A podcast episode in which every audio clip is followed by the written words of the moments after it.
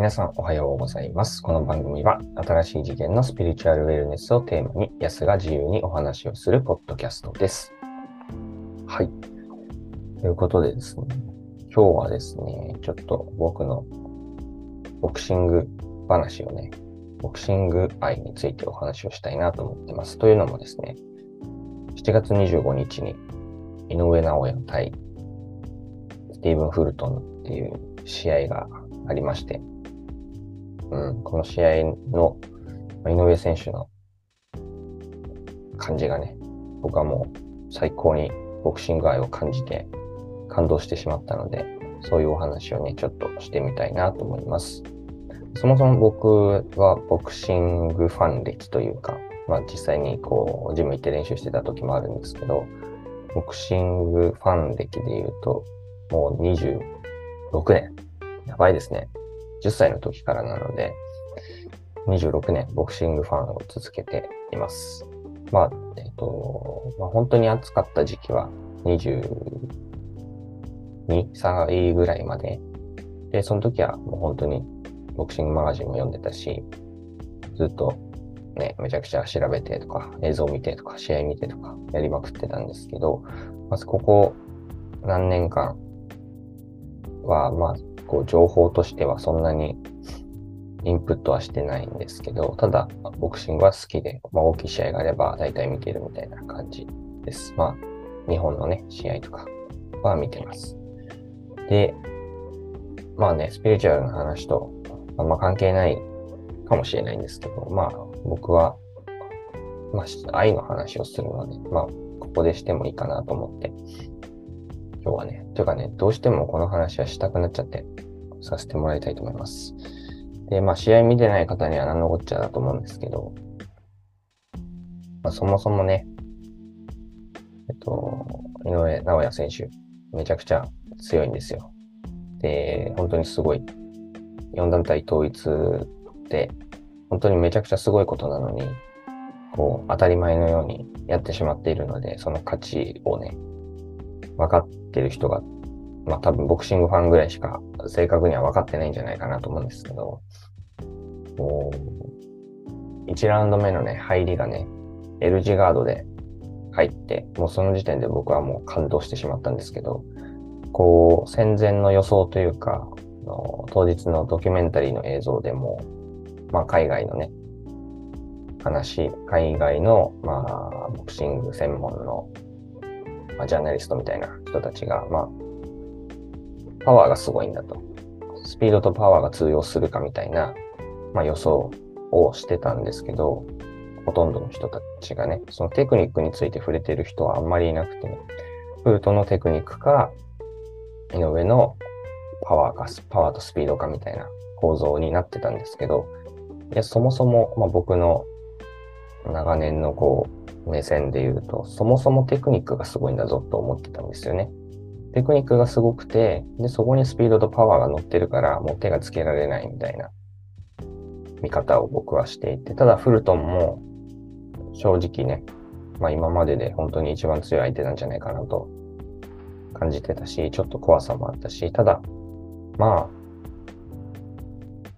あ、うん、大丈夫だろうと。要するだろうっていうのが僕の予想でした。で、実際、試合が始まって1ラウンド目の L 字ガードで井上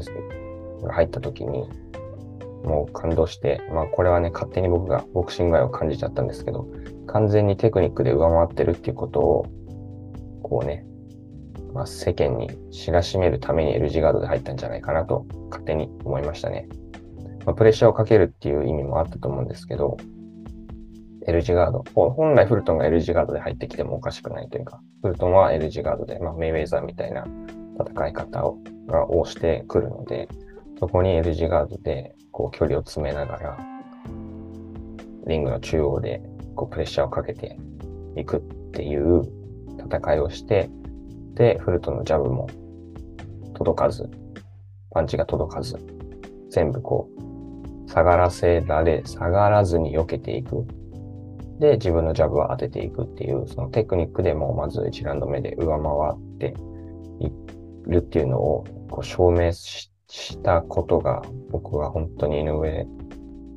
選手はボクシング分かってんなって思っちゃいましたね。失礼ながらね。まあ、彼ね、僕なんかただのボクシングファンな、ボクシングマニアみたいなだけなんですけど、ボクシングを分かってて、ボクシングを愛してるっていうことを僕めちゃくちゃ感じて、もう1ラウンドの L 字ガードの時点で感動してしまいましたね。で、そこから、まあ、いい感じでプレスもかけて、で、4ラウンド目、5ラウンド目ぐらいに、フルトンがちょっといい感じになってきて、その後試合後のインタビューで、あそこはギアを落として、フルトンが前に出てくるようにしていたっていうのを聞いて、今マジですごいなと。本当にすごかったですね。ただ、こう、怖かった部分っていうか、まあ、こう、井上の癖みたいなのはあって、やっぱり相手を見切ると、若干こう、反応が鈍るんですよね。で、ワンツーもらったりとか、うん、顔が上がるようなパンチのもらい方をしてしまうみたいなのがあって、それがまあ、ドネアの初戦、ドネアとの初戦で左フックをもらった時、あのラウンドもちょっと油断してて、パンチをもらって、で、なんかで骨折しちゃって、伸び、伸びた12ラウンド判定まで行ってしまったんですけど、あの時も、ただあの時の時点でもテクニックがすごいっていうのはもう証明している。だけど、まあそこはパンチをもらって、クリンチに行ってみたいなのが目立ってしまったので、実質固めでドネをほぼほぼ完封するっていうほどのテクニックがあるので、うん、めちゃくちゃすごいんですよね。で、あの、ボディジャブからの右ストレートでダウンを奪ってて、あそこでフルトンが立ち上がってしまったがゆえに左フックを追撃でもらってしまって、あれが効いたんだと思うんですよね。あれがなければまだもうちょっと、まあ実際止められるぐらいのラッシュをかけられてるとは思いますけど、この左フックがなかったらもうちょっとフルトンも、うん、生き延びれたかなっていう印象はちょっとありました。ただまあ、結果は変わってないと思いますけど。で、フルトンは、フルトンにも僕はめちゃくちゃ感謝してて、井上選手も言ってたように、フルトンにね、延期に、延期してしまったのに来てくれて感謝してますって言ってた通り、僕は日本のボクシングファンは、うん、フルトンにもめちゃくちゃ感謝してるだろうなと思ってるし、フルトンがね、拳の怪我で、フルで井上の拳の怪我で5月にやるはずだったのが、7月末ぐらいまで伸びて、それでもやってくれて、日本にまで来てくれて、で、あれだけ勇敢に正々堂々と戦ってくれたことにね、僕は本当に感謝してますね。ボクシングファンとして。うん。実際本当に井上に正面から立ち向かって、あそこまでこう技術戦を仕掛けて、8ラウンドまで行けたっていうことはすごいと思うし、うん。フルトンめちゃくちゃ強いなと思いましたね。でもそれを KO してしまう井上の本当の半端ない強さみたいなのも際立ってるし、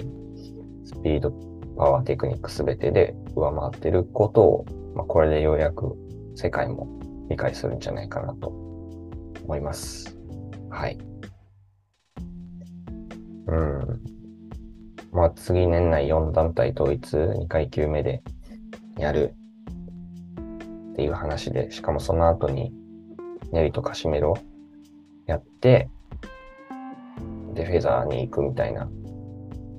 まあ、話がちょっと出てますけど、本当にボクシング分かってんなって思いますね。